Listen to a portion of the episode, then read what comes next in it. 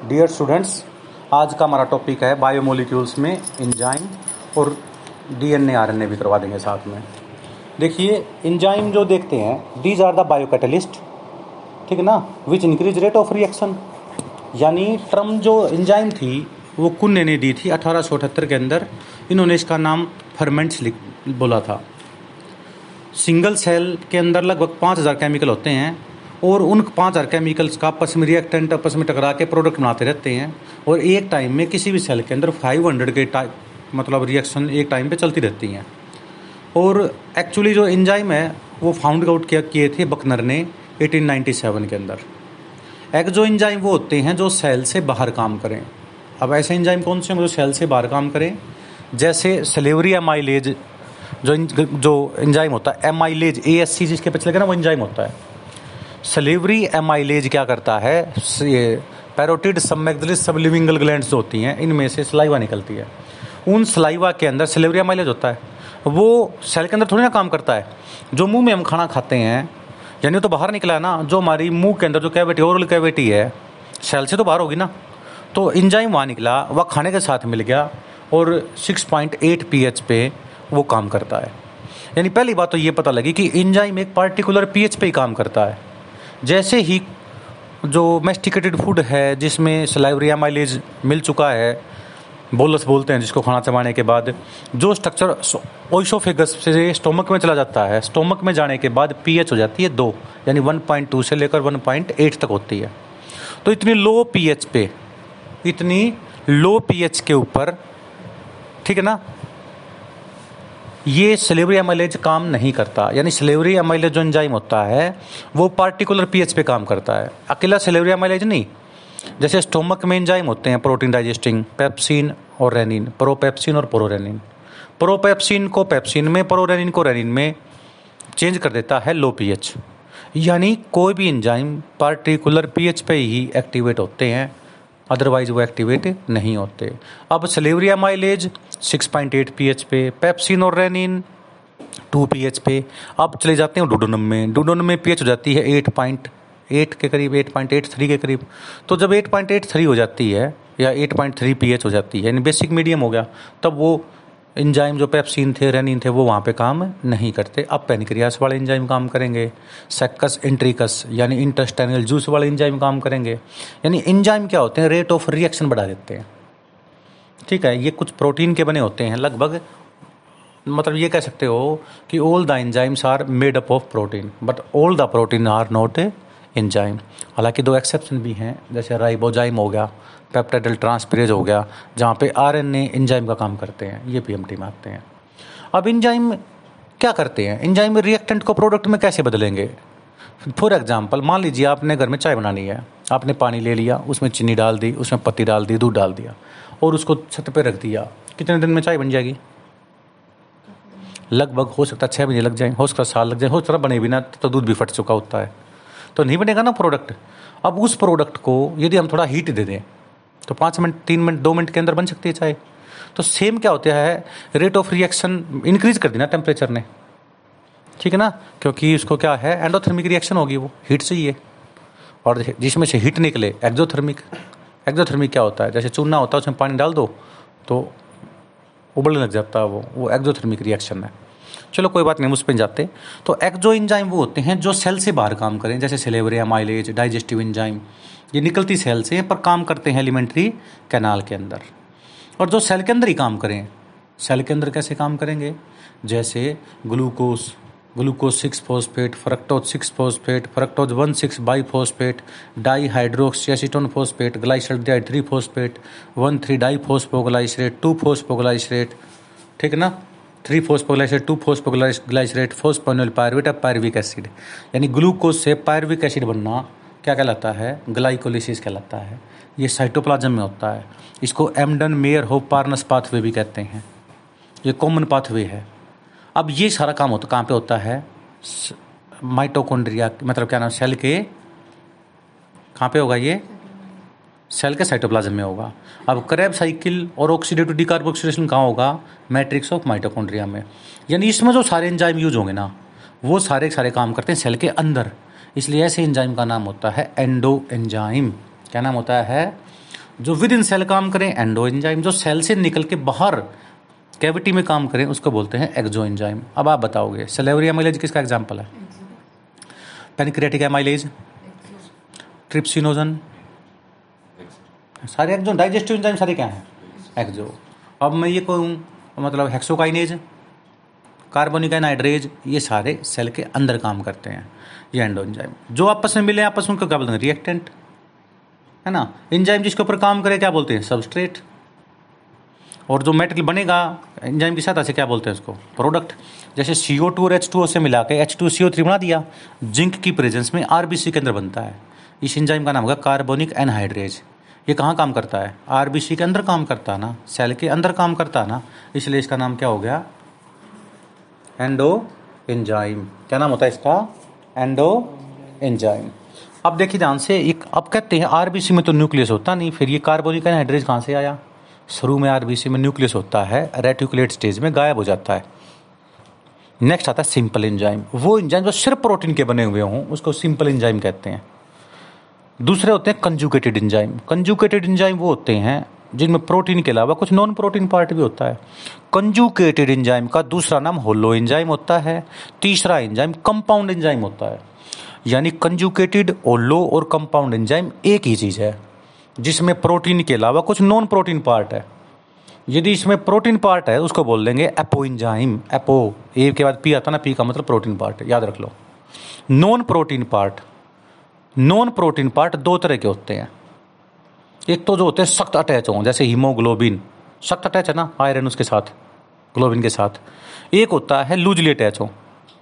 Loosely attach का मतलब जैसे नाइट्रोजनियस बेस जुड़ जाए। क्या जुड़ जाए? Nitrogenous base. जो लूजली अटैच हो, उसको बोलते हैं को एंजाइम या कोफैक्टर। और जो फिर्मली अटैच हो, इसको बोलते हैं प्रोस्थेटिक ग्रुप। क्या नाम होता है इसका? Prosthetic group. आपके हाथ में एक डंडा है, दूसरे हाथ में मोबाइल है। अब यदि गिर गए तो जल्दी गिरेगा कौन? किसको छोड़ दोगे तुम जल्दी? डंडे को, क्योंकि वो लूजली अटैच है, उसको आप कुछ नहीं गिरेगा उठा, फिर उठा लेंगे। तो वो जो लूजली अटैच होता है ना, इसको बोलते हैं कोएंजाइम या कोफैक्टर नॉन प्रोटीन पार्ट जो उस प्रोटीन से लूजली अटैच है, उसको एंजाइम कोएंजाइम या कोफैक्टर कहते हैं। जैसे nicotine amide di di hydrogen phosphate N A D P coenzyme बोलते हैं सबको इनको। N A D P H ठीक है ना? और जो फिरमली अटैच है, जो सख्त अटैच है, जिसको नोट इजी टू सेपरेट उसको बोलते हैं प्रोस्थेटिक ग्रुप क्या नाम होता है इसका? प्रोस्थेटिक ग्रुप अब active site of the enzyme अब देखिए, मान लीजिए ये स्ट्रक्चर है। क्या है कि? स्ट्रक्चर ये सिंपल है एक protein this is not enzyme जब एक प्रोटीन एक पर्टिकुलर शेप अक्वायर कर लेगा ना, अब आपने ईंट रख दी बाहर सीमेंट रख दी, रेती रख दी, छत का सामान रख दिया। क्या उसको घर का, घर बोलेंगे हम? घर नहीं बोलेंगे। जब तक तो प्रॉपर मतलब अरेंजमेंट में नहीं आएगा। तो उसी तरह जब प्रोटीन है simple this is not enzyme जब एक प्रोटीन एक पर्टिकुलर शेप का ये प्रोटीन है, ठीक है ना? जैसे उंगलियाँ खोल दी, ये प्रोटीन है। पर जैसे ही आप उंगलियाँ पकड़ोगे, जैसे पेन पकड़ लिया तो जो एक्टिव साइट होगी ना इसकी, जिस जहाँ पे पेन की ग्रिप बनी है, क्या बोलेंगे इसको? एक्टिव साइट एंजाइम तभी बनेगा जब इसमें एक एक्टिव साइट हो। इसी में तो सबस्ट्रेट आएगा। तो एंजाइम कोई भी प्रोटीन एंजाइम नहीं होता। प्रोटीन जब एक पर्टिकुलर शेप एक्वायर कर लेता ना, तब इसको क्या बोलते हैं हमें? एंजाइम बोलते हैं। जैसे सबसे पहली बात आती है, देखो जरा ये सिंपल प्रोटीन है। ये क्या हो गया? पार्टिकुलर शेप एक्वायर कर ली, तब ये एंजाइम बन गया। ऐसा भी दिखा सकते हैं उसको दूसरी बात आती है, पहला एंजाइम वो होता है जो ऑक्सीडो रिडक्टेज जो ऑक्सीडेशन भी करे रिडक्शन भी करे। जैसे फोटोसिंथेसिस की रिएक्शन लिख सकते हो यहाँ पे। वो ऑक्सीडेशन भी करती है लाइट में क्या होता है? ऑक्सीडेशन रात को क्या होता है? रिडक्शन ठीक है? तो ये ऑक्सीडेट रिडक्टेज हो गया। दूसरा था ट्रांसफिरेज जो एक मोलिक्यूल को, जैसे देखो, ये सबस्ट्रेट है, ये ग्रुप कोई ग्रुप है, उसको दूसरे पे चेंज कर देगा। मतलब एस इस ग्रुप को तोड़ के एस वन पे आ गया ग्रुप ये। तो एक फंक्शनल ग्रुप को एक से तोड़ के कंपाउंड से दूसरे कंपाउंड के ऊपर अटैच कर दिया। क्या बोल देंगे इसको? ट्रांसफिरेज नेक्स्ट आता है हाइड्रोलेज हाइड्रोलेज का मतलब जैसे चीनी लिया आपने। सुक्रोज? इस सुक्रोज में पानी डाल दिया। तो एक ग्लूकोज एक फ्रक्टोज बन गया। ग्लूकोज फ्रक्टोज का केवल आइसोमर थोड़ा डिफरेंस है अदरवाइज़ मोलिकुलर फार्मूला सेम है। तो सीधा कह देंगे चीनी से क्या मिल गया हमारे को? ग्लूकोज मिल गया। नेक्स्ट आता है लाइजेज तो तोड़ देता है। जैसे एक्स वाई दो ग्रुप हैं सी सी के साथ जुड़े हुए हैं। ये बीच में टूट गए। एक्स के साथ वाई रह गया और सी के साथ सी डबल मतलब डबल बॉन्ड बन गया इनका। तो दो चीज़ मोलिकुल टूट गए। टूटना, इसको बोलते हैं लाइसिस और आइसोमर का मतलब क्या होता है? Same molecular formula different structure formula glucose six phosphate से फ्रक्टोज सिक्स फोस्फेट बन गया। मोलिकुलर फार्मूला तो सेम रहेगा। C six H twelve O six दोनों का। पर डिफरेंस आ जाता है शेप का। इसको बोलते हैं आइसोमेरेज एंजाइम लाइगेज का मतलब जोड़ने वाला। जैसे दो ग्लूकोज आपस में जुड़ के क्या बन गया? माल्टोज बन गया ना? तो ये होता है लाइगेज इंजाइम तो इंजाइम बेसिकली छह तरह के होते हैं। ऑक्सीडो रिडक्शन जो रिडक्शन भी करे ऑक्सीडेशन भी करे। Transferase hydrolase lyase isomerase ligase अब क्या होता है? राइबोजाइम यानी ये एक्सेप्शन वन है। यानी ये जो राइबोजाइम क्या करते हैं? जो डीएनए में functional portion exon non functional portion intron intron की शुरुआत होती है जी यू से अंत होता है ए जी से। इसको जी यू ए जी रूल कहते हैं।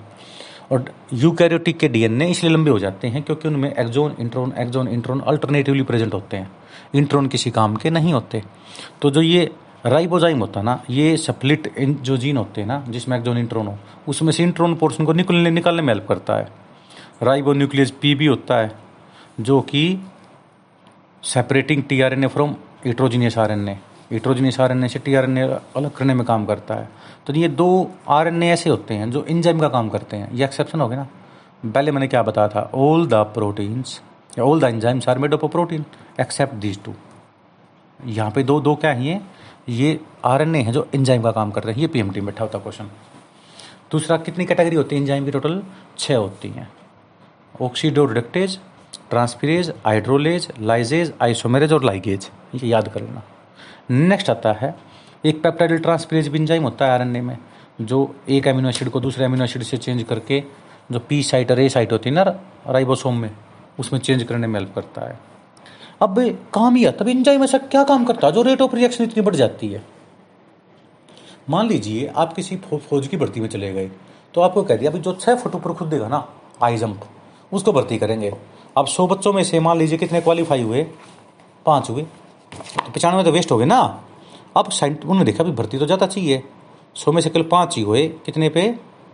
छः फुट पे हाइट पे। अब उसने क्या किया? एक फौजी दिमाग लगाया भाई तो कम आएँगे ऐसे तो। उसने क्या कर दिया?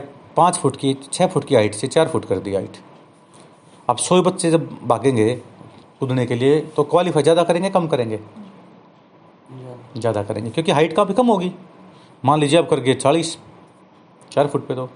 फिर उसने सोचा, भाई, पचास तो ले लेते हैं। उसने क्या किया, साढ़े तीन फुट हाइट कर दी तीन फीट हाइट कर दी। तो सारे कूद जाएँगे, ठीक है ना? अब सौ में से कूद गए कितने? सत्तर। तो मतलब क्या है कि जो इतनी हाइट से ये थी the minimum amount of height which is just required to change the reactant to product when decrease the number of reactant molecule more into product समझ में आएगी बात ये? मतलब क्या है ये इंजाइम क्या करते हैं? थ्री सोल्ड एनर्जी को क्या करते हैं भाई? मतलब minimum amount of energy which is just required by the reactant to change into product is called threshold energy activation energy भी कहते हैं। रिएक्टेंट को प्रोडक्ट में बदलने के लिए जितनी ऊर्जा चाहिए ना, उसको हम थ्री सोल्ड एनर्जी कहते हैं, या एक्टिवेशन एनर्जी कहते हैं। समझ में आ गई? मान लीजिए सौ चाहिए, सौ किलो कैलोरी चाहिए रिएक्टेंट को प्रोडक्ट में चेंज करने के लिए। अब हमने क्या किया? इंजाइम डालते, इंजाइम ने क्या किया? इसको सौ किलो कैलोरी की जगह पचास किलो कैलोरी कर दिया। तो अब ज़्यादा रिएक्टेंट मोलिकुलर प्रोडक्ट में चेंज चेंज हो जाएँगे। यानी एक्चुअली में क्या होता है कि इंजाइम थ्री सोल्ड एनर्जी को कम करते हैं। इसलिए नंबर ऑफ़ रिएक्टेंट मोलिकुल ज़्यादा प्रोडक्ट में जल्दी बदल जाते हैं। फ्रैक्शन ऑफ़ सेकेंड में बदल जाते हैं। समझ में आएगी बात ये? यानी एंजाइम कैसे काम करते हैं? थ्री सोल्ड एनर्जी को मिनिमाइज करते हैं, कम करते हैं। थ्री सोल्ड एनर्जी क्या होती है? मिनिमम अमाउंट ऑफ़ एनर्जी जो रिएक्टेंट को चाहिए प्रोडक्ट में बदलने के लिए। कोई भी रिएक्टेंट प्रोडक्ट में जब बदलता है तो उसको कुछ एनर्जी चाहिए ना। वो कम से कम एनर्जी का नाम होता है थ्री सोल्ड एनर्जी और एंजाइम क्या करते हैं? उसको कम करते हैं। अब मान लीजिए आकाश इंस्टीट्यूट आपसे एक एक लाख रुपये में एडमिशन करता हूँ। शायद कोई जाएगा।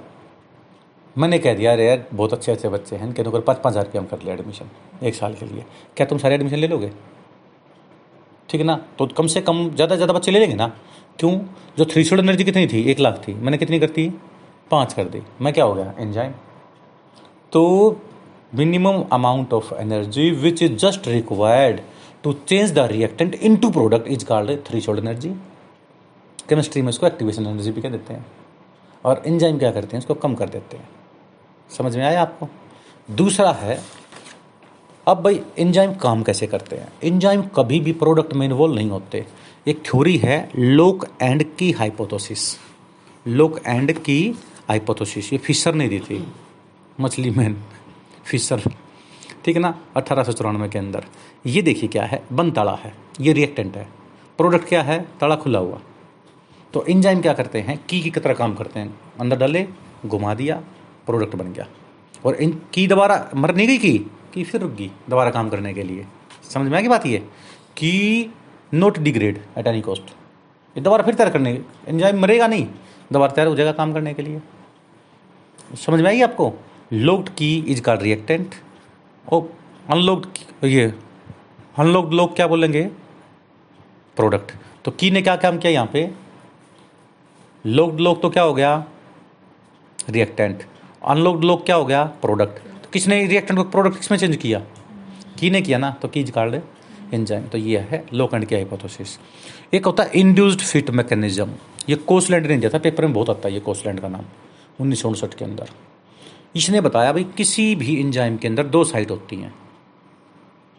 ठीक है? एक तो होता है बटर सिंग ग्रुप एक होता है कैटालिटिक ग्रुप क्या होता है? बटर सिंग ग्रुप एक होता है कैटालिटिक ग्रुप जैसे जैसे कोई भी सबस्ट्रेट जाएगा ना इसमें कोई भी क्या जाएगा?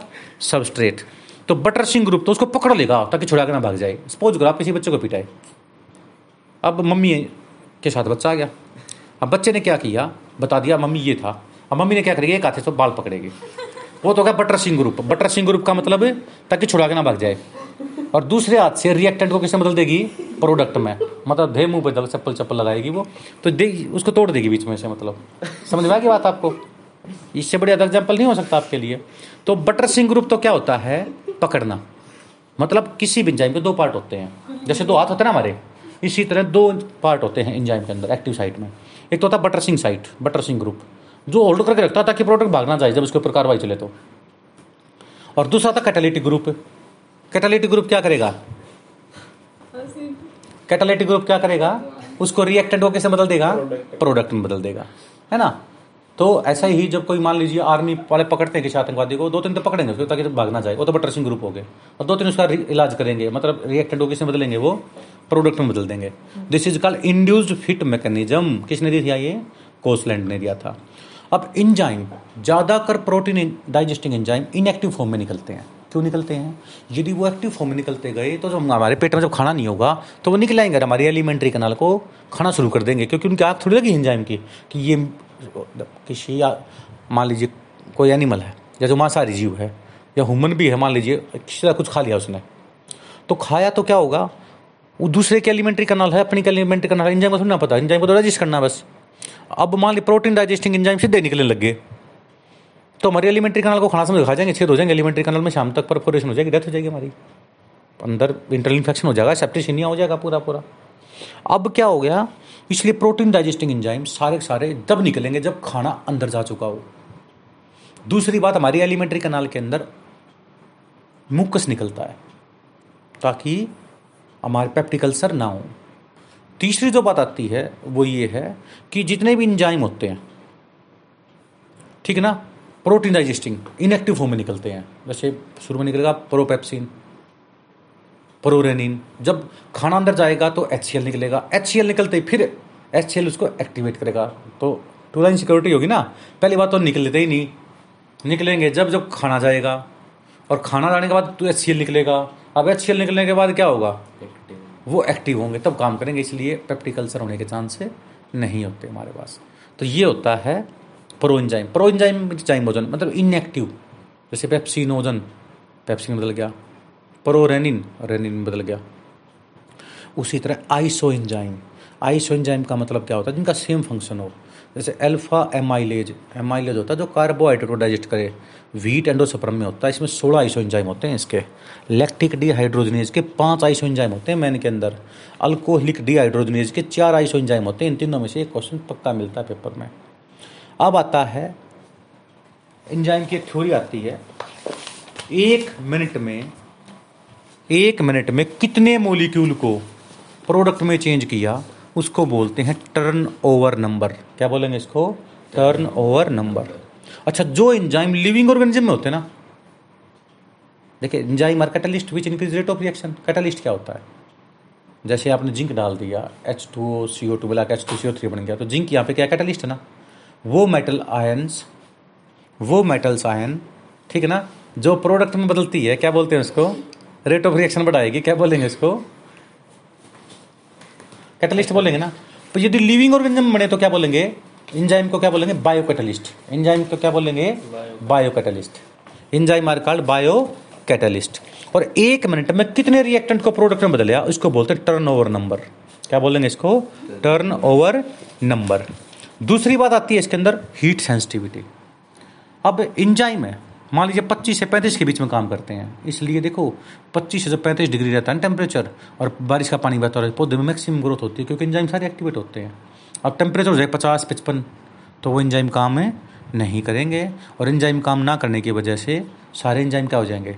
डीनेचुरेशन हो जाएगा उनका। जो इंजाइम ने पार्टिकुलर शेप एक्वायर की थी, जब हीट करेंगे तो वो शेप खत्म हो जाएगी। शेप खत्म होगी तो इंजाइम काम में नहीं करेगा। हीट सेंसिटिव होते हैं। पीएच, इंजाइम एक पार्टिकुलर पीएच पे ही काम करते हैं भाई। ठीक है? अब देखें टेम्परेचर अब जब हम देखते हैं ना, एक बार तो क्या हो जैसे जैसे टेम्परेचर बढ़ाएँगे तो रेट ऑफ़ रिएक्शन बढ़ेगी। पर जब टेम्परेचर पैंतीस चालीस ऊपर जाएगा ना, एकदम से रेट ऑफ़ रिएक्शन घट जाएगी। क्यों? शुरू में तो एनर्जी की ज़रूरत होती है तो एनर्जी देते गए रेट ऑफ़ रिएक्शन बढ़ गई। फिर एक स्टेज ऐसी आ जाएगी कि हाई टेम्परेचर पे इंजाइम की शेप डीनेचर हो जाएगी, खुल जाएगी अनवाइंडिंग हो जाएगा।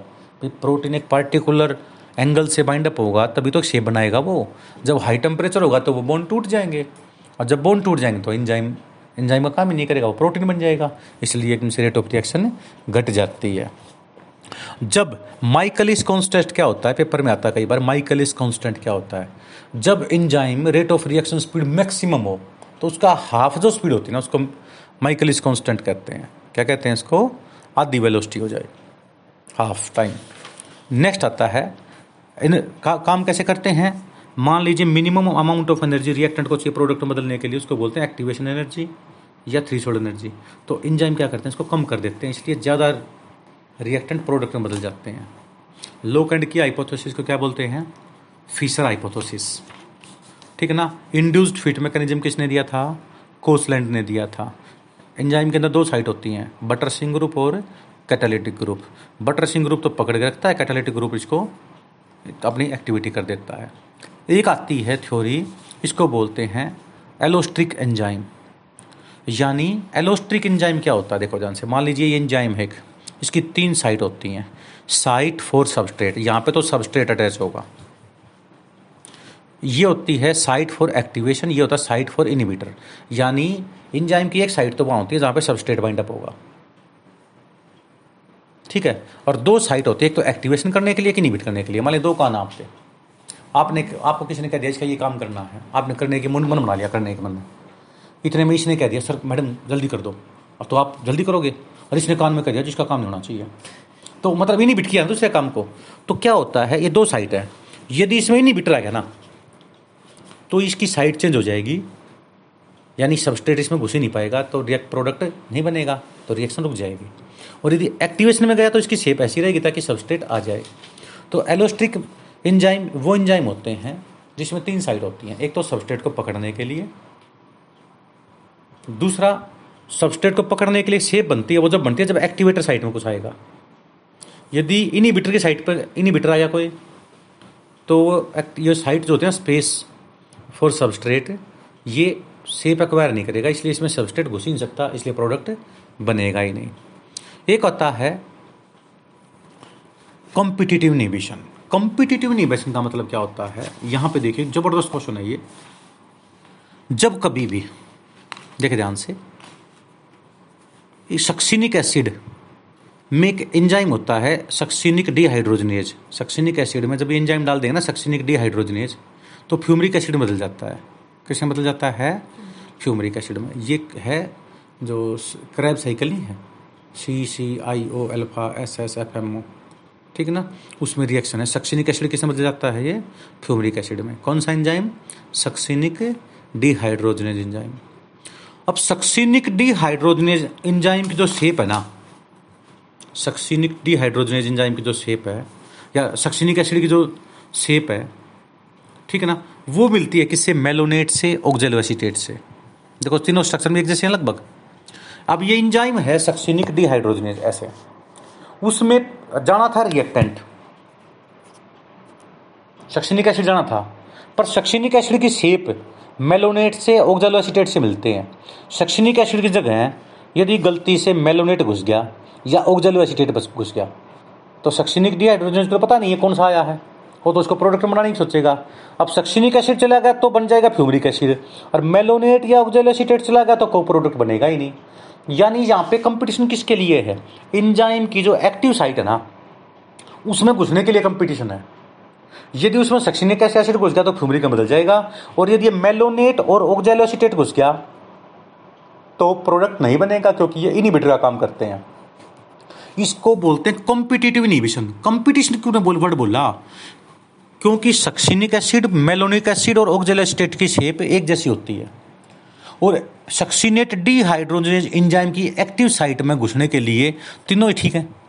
यदि सक्सीनिक घुस गया तो ठीक है, यदि बाकी दो घुस गए ना, मेलोनेट और ऑक्जेलोसिटेट तो प्रोडक्ट में नहीं बदल पाएँगे वो। इसलिए they are they have the competition for the active site of succinate dehydrogenase this is due to its shape क्योंकि तीनों की तीनों शेप एक जैसी हैं।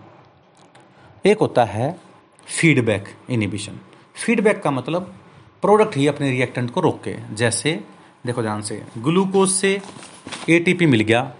क्या बन गया? Glucose six phosphate first step of glycolysis है ये। एंजाइम कौन सा है? एक्सोकाइनेज एंजाइम कौन सा है? तो ये ग्लूकोज सिक्स फोस्पेट जब ज़्यादा बन जाए ना तो ये अपने ही इंजाइम को कह देता है एक्सोकाइनेज भाई साहब प्लीज़ थोड़ा सा आराम कर लो। प्रोडक्ट ज़्यादा हो गया है, कहाँ निकाल लूँगा मैं इसको? तो उस टाइम कुछ समय के लिए रोक देते हैं। शादी में जब बहुत सारी पूरियाँ बना दी और जब आदमी कमाने लग गई तो मालिक क्या कहता है हलवाई को जाके कि भाई थोड़ा सा रोक ले, नहीं तो बासी हो जाएँगे, अब कोई नहीं खाएगा। जब आएँगे ना, फिर दोबारा बना देना तुम आराम करो तब तक। तो मतलब अपना ही प्रोडक्ट जब प्रोडक्ट ज़्यादा हो जाए तो अपने इंजाइम की एक्टिविटी को रोक देता है। इसको बोलते हैं फीडबैक इनिबिशन जैसे आप दस मिनट बाद ये कहने लग जाओ सर, और मत पढ़ाओ, बहुत हो गया। This is called feedback inhibition अपना ही प्रोडक्ट अपने एंजाइम की एक्टिव एक्टिविटी को रोक दे, इसको बोलते हैं फीडबैक इनिबिशन और कोई भी टॉपिक आप करो ना, जैसे दो एग्ज़ाम्पल दिए हुए तो जो आसान है ना, वो वाला कर लो। ग्लूकोज और एटीपी मिला के एक्सोकाइनेज एंजाइम कैसे बदल देता है उसको? ग्लूकोज सिक्स फोस्फेट में। ये ग्लूकोज सिक्स फोस्फेट अपने एंजाइम हेक्सोकाइनेज की एक्टिविटी को रोक दे, इसको बोलते हैं फीडबैक इनहिबिशन क्या बोल देंगे इसको हमें? फीडबैक इनहिबिशन अब दूसरी बात आती है इसके अंदर। क्योंकि बीच में कुछ टॉपिक ये तो हमने एंजाइम का करवा दिया। अब हम करवाएँगे आपको एमिनो एसिड्स का। देखिए बायोमोलिक्यूल्स जब भी हम बात करते हैं ना तो molecules present in living organism is called biomolecules जिस मोलिक्यूल का साइज़ टेन डाल्टन से बड़ा हो, वो तो होता है बड़ा मोलिक्यूल मैक्रोमोलिक्यूल्स और छोटा हो तो माइक्रोमोलिक्यूल्स माइक्रोमोलिक्यूल्स मिलकर क्या बना रहे हैं? मैक्रोमोलिक्यूल्स बना रहे हैं। तो इसके अंदर हम जब देखते हैं बायोमोलिक्यूल्स के अंदर तो सबसे पहला स्ट्रक्चर आता है प्रोटीन का। अब प्रोटीन तो है मैक्रोमोलिक्यूल प्रोटीन तो है मैक्रोमोलिक्यूल और यदि हम बात करें एमिनो एसिड की तो है माइक्रोमोलिक्यूल उसी तरह ग्लूकोज वगैरह तो ग्लूकोज फ्रक्टोज हेक्सोज ये जो होते हैं पेंटोज शुगर ये होते हैं माइक्रोमोलिक्यूल्स स्टार्च ग्लाइकोजन सेलुलोस ये होते हैं मैक्रोमोलिक्यूल्स उसी तरह डीएनए आरएनए है macromolecules deoxyribonucleotide pentose sugar, phosphate, ये हैं माइक्रो मोलिक्यूल्स तो हम सारे ये बताएँगे माइक्रो और मैक्रो क्या इंपॉर्टेंस है। वो मोलिक्यूल जो सेल के अंदर होते हैं, उसको बोलते हैं बायोमोलिक्यूल्स अब अर्थ की क्रस्ट के अंदर सबसे ज़्यादा मिलता है ऑक्सीजन 46.6 परसेंट होता है। और सिलिकॉन होता है सत्ताईस परसेंट सिलिकॉन का मतलब मिट्टी, जो सिलिका बोलते हैं इसको। पर ह्यूमन बॉडी के अंदर सबसे ज़्यादा क्या मिलता है भाई? ऑक्सीजन 65 परसेंट और दूसरे नंबर पे होता है कार्बन। यानी हमारे अंदर सबसे ज़्यादा क्या कौन सा एलिमेंट मिलेगा भाई? Oxygen 65 percent. दूसरे नंबर पे कार्बन। यानी ऑक्सीजन और दूसरे नंबर पे कार्बन। और अर्थ के अंदर ऑक्सीजन और दूसरे नंबर पे सिलिकॉन। ये याद रखना। अर्थ की क्रस्ट तो अर्थ के तीन पार्ट होते हैं, क्रस्ट, मेंटल और कोर। मेंटल आप नहीं हो प्लीज़ ठीक है ना? क्रस्ट, मेंटल और कोर। भूपर्टी परिवार और क्रोड हिंदी में बोलते हैं उसको। तो जो क्रस्ट के अंदर देखा जाए तो ऑक्सीजन होती है forty six point six percent then silicon और ह्यूमन बॉडी के अंदर सबसे ज़्यादा होती है ऑक्सीजन देन आफ्टर कौन सी होती है भाई? कार्बन अब बात आती है सबसे पहले प्रोटीन करवा देते हैं बहुत सिंपल सा टॉपिक है। एमिनो एसिड के बनते हैं और कोई भी जो एमिनो एसिड होता ना उसमें बेसिकली तीन चीज़ें होती हैं। देखो ध्यान से एक तो होता है कार्बन की कितनी वैलेंसी होती है? चार, चार। एक साइड में तो होती है हाइड्रोकार्बन चेन लंबी भी हो सकती है, कुछ भी स्ट्रक्चर हो सकता है इसमें। दूसरा होता है हाइड्रोजन तीसरी साइड में एन ग्रुप इसको एमाइनो ग्रुप बोलते हैं। क्या बोलते हैं इसको? एमाइनो ग्रुप और एमाइनो ग्रुप हमेशा कैसा माना जाता है? बेसिक नेचर का माना जाता है। और दूसरा होता है सी ओ ओ एच इसको हम क्या कहते हैं? एस ग्रुप और एस का दूसरा नाम होता है कार्बोक्सिलिक ग्रुप कार्बोक्सिलिक ग्रुप अब देखिए बेसिक स्ट्रक्चर ये होता है किसी भी अमीनो एसिड का। और यहाँ पे आर की जगह एच आ जाए ना, उसको ग्लाइसिन अमीनो एसिड कहते हैं। कौन सा amino acid glycine central carbon atom में एक साइड में तो बेसिक ग्रुप होता है, एक साइड में एसिडिक ग्रुप होता है। टोटल एमिनो एसिड कितने होते हैं? बीस एमिनो एसिड होते हैं। तो बीस एमिनो एसिड को मिला के पूरी बॉडी बनती है। This is called magic twenty इस बीस में दो तो होते हैं एसिडिक दो होते हैं बेसिक और सोलह होते हैं न्यूट्रल। ये पेपर में आता है भाई। एसिडिक कौन कौन से? एस्पेरेटिक एसिड और दूसरा होता है ग्लूटेमिक एसिड। Glutamic acid. और बेसिक में आता है लाइजिन और आर्जिनिन। और बाकी बच गया सोलह न्यूट्रल। अब देखिए, मान लीजिए, मैं आपको एक वैसे स्ट्रक्चर बता देता हूँ। किसी भी एमिनो एसिड्स के अंदर, यदि हम बात करें, ये देखिए। ये है एस्पेरेटिक एसिड, ग्लूटेमिक एसिड। इस ग्लूटेमिक एसिड के अंदर देखो सी ओ एच ग्रुप कितने हैं? दो आएँगे, एक यहाँ पे आ गया, एक यहाँ पे आ गया। ठीक है ना? उसी तरह हम देखेंगे यहाँ पे, आपकी बुक बुक में भी देख सकते हैं आप स्ट्रक्चर में, ये देखिए। इसमें कितने ग्लूटेमिक एसिड में कितने कार्बोक्सिलिक ग्रुप हो गए एक, दूसरा कौन सा हो गया? दो। यानी कितने हो गए एमाइनो ग्रुप कितना है? एक। और कार्बोक्सिलिक ग्रुप कितने आ गए? दो। क्या बोलेंगे इसको? Mono amino, di carboxylic acid. क्या बोलेंगे? मोनो एमाइनो कार्ब यानी एसिडिक जो एमिनो एसिड होते हैं, इसका दूसरा नाम क्या होता है? Mono amino. एमाइनो ग्रुप तो एक हो गया। Di carboxylic acid. ऐसे एमिनो एसिड का नाम होता है, एसिडिक एमिनो एसिड और मान लीजिए, दो बेसिक ग्रुप आ जाए तो क्या बोलेंगे? डाई एमाइनो या बाई एमाइनो कह दो। Di amino mono carboxylic acid. Basic amino acid का नाम क्या हो गया? डाई एमाइनो या बाई एमाइनो मोनोकार्बोक्सिलिक एसिड। और एसिडिक का नाम क्या हो गया? मोनो एमाइनो क्योंकि एक एसिडिक से एक बेसिक कैंसिल एक फालतू रहेगा ना एसिडिक, इसलिए इसको एसिडिक एमिनो एसिड बोलते हैं। और जिसमें mono amino mono carboxylic acid हो, उसको बोलते हैं neutral mono amino amino group भी एक है, और मोनो कार्बोक्सिलिक एसिड इसको कहते हैं न्यूट्रल एमिनो एसिड क्या बोलेंगे इसको हमें? Neutral amino acid mono amino dicarboxylic acidic di amino monocarboxylic acid basic तो ये जो आता है ना, कितने होते हैं? ये इसमें आएगा. अब कुछ एमिनो एसिड ऐसे होते हैं जिसमें ये हीट्रोसाइक्लिक रिंग होती है। हिट्रोसाइक्लिक रिंग जैसे परोलिन जो होता है ना, इसमें हिट्रोसाइक्लिक रिंग होती है। और जिसमें बेंजीन हो, उसको एरोमेटिक बोलते हैं। जैसे फिनाइल एलेनिन एरोमेटिक है। फिनाइल एलेनिन में क्या होता है? एरोमेटिक रिंग है ये बेंजीन रिंग तो आपके पेपर में क्या आएगा?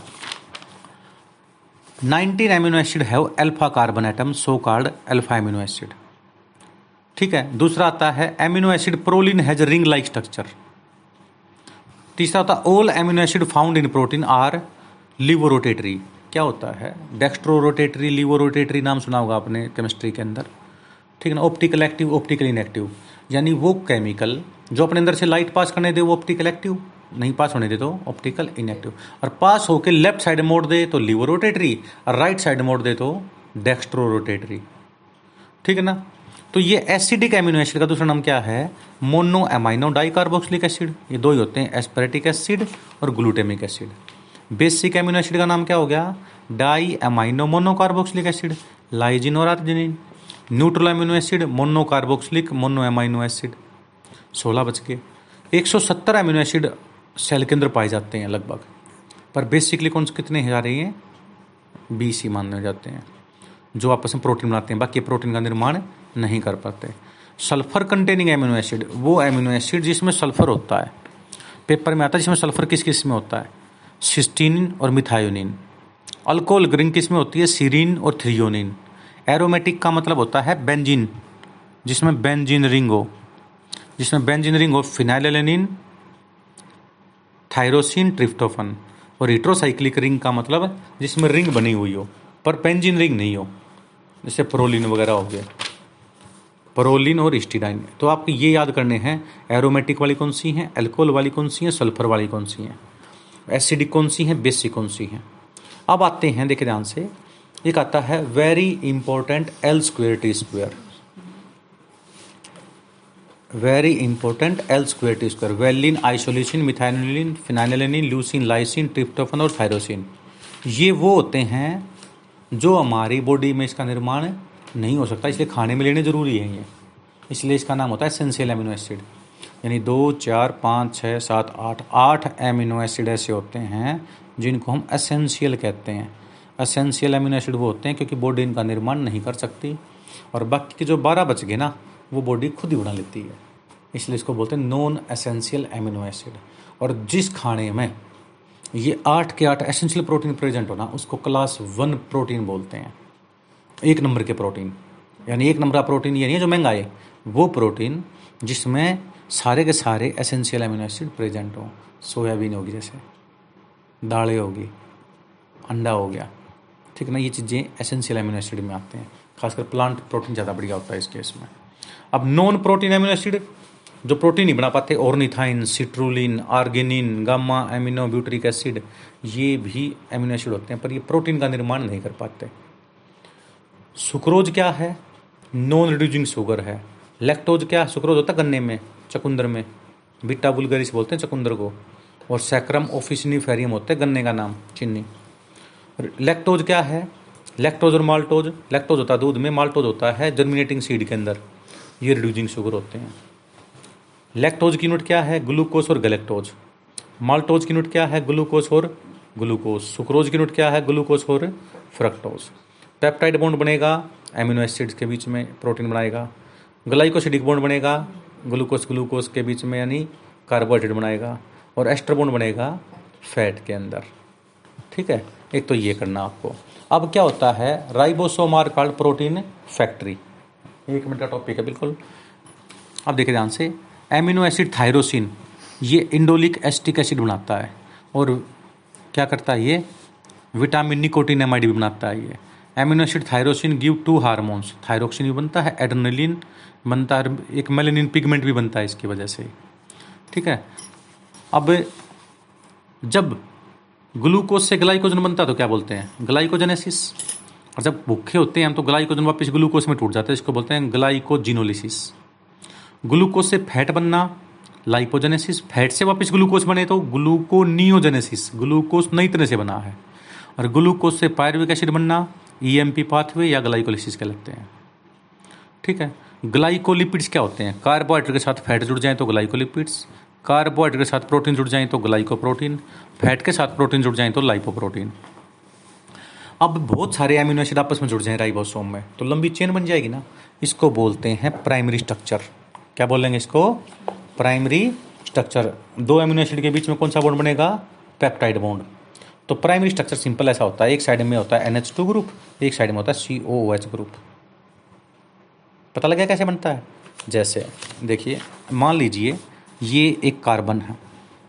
इसमें यहाँ पे सी ओ ओ एच ग्रुप यहाँ पे एन एच टू ग्रुप यहाँ पे हाइड्रोजन यहाँ पे हाइड्रोकार्बन चेन ये अमीनो एसिड बना है। दूसरा अमीनो एसिड कौन सा जुड़ गया? N H two C C O O H या ऐसे दो दो अमीनो एसिड जोड़ दो अब क्या होगा देखो ध्यान से। जैसे ही हम देखेंगे, यहाँ पे इसका ओ एच और इसका एच हट जाएगा। मतलब कार्बोक्सिलिक ग्रुप का ओ एच और अमाइनो ग्रुप का एक एच तो क्या बन गया? एच टू ओ बन गया ना? ये होगा ना यहाँ पे। तो ये बॉन्ड अब कौन सा बनेगा? देखो यहाँ पे N H two C C O N H C C O O H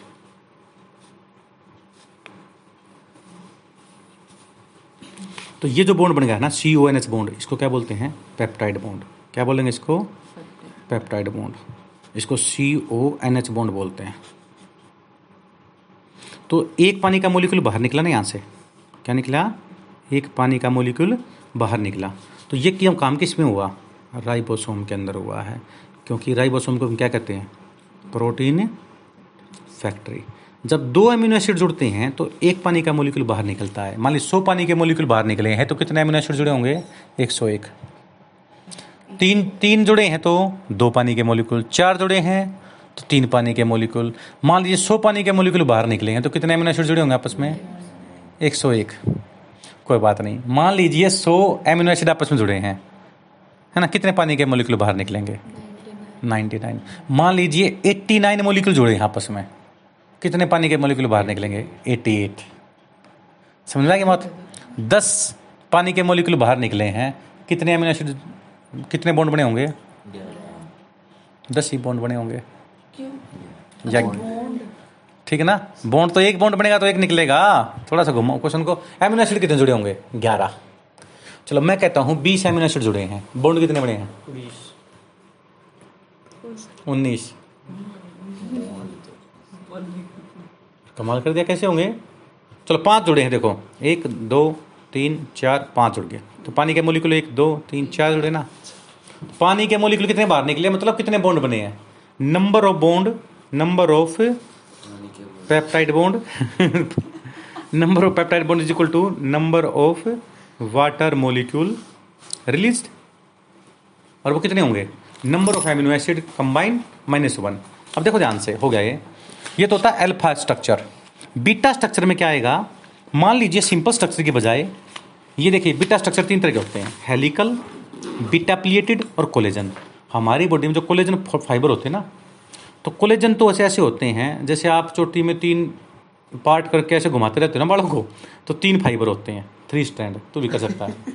यहाँ देखिए एक दो और तीन। इसको कोलेजन फाइबर बोलते हैं स्पेशल ये सेकेंडरी स्ट्रक्चर होता है। पेपर में आता है कोलेजन फाइबर का स्ट्रक्चर किसी मतलब कोलेजन प्रोटीन का होता है।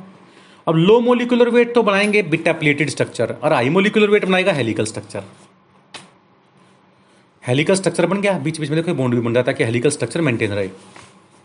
Low molecular weight high molecular और लो मोलिकुलर वेट क्या बनाएगा? बिटा प्लेटेड स्ट्रक्चर और कोलेजन तो अलग यूनिक केस ही है अपना। तो ये तीनों स्ट्रक्चर किसके मिलते हैं?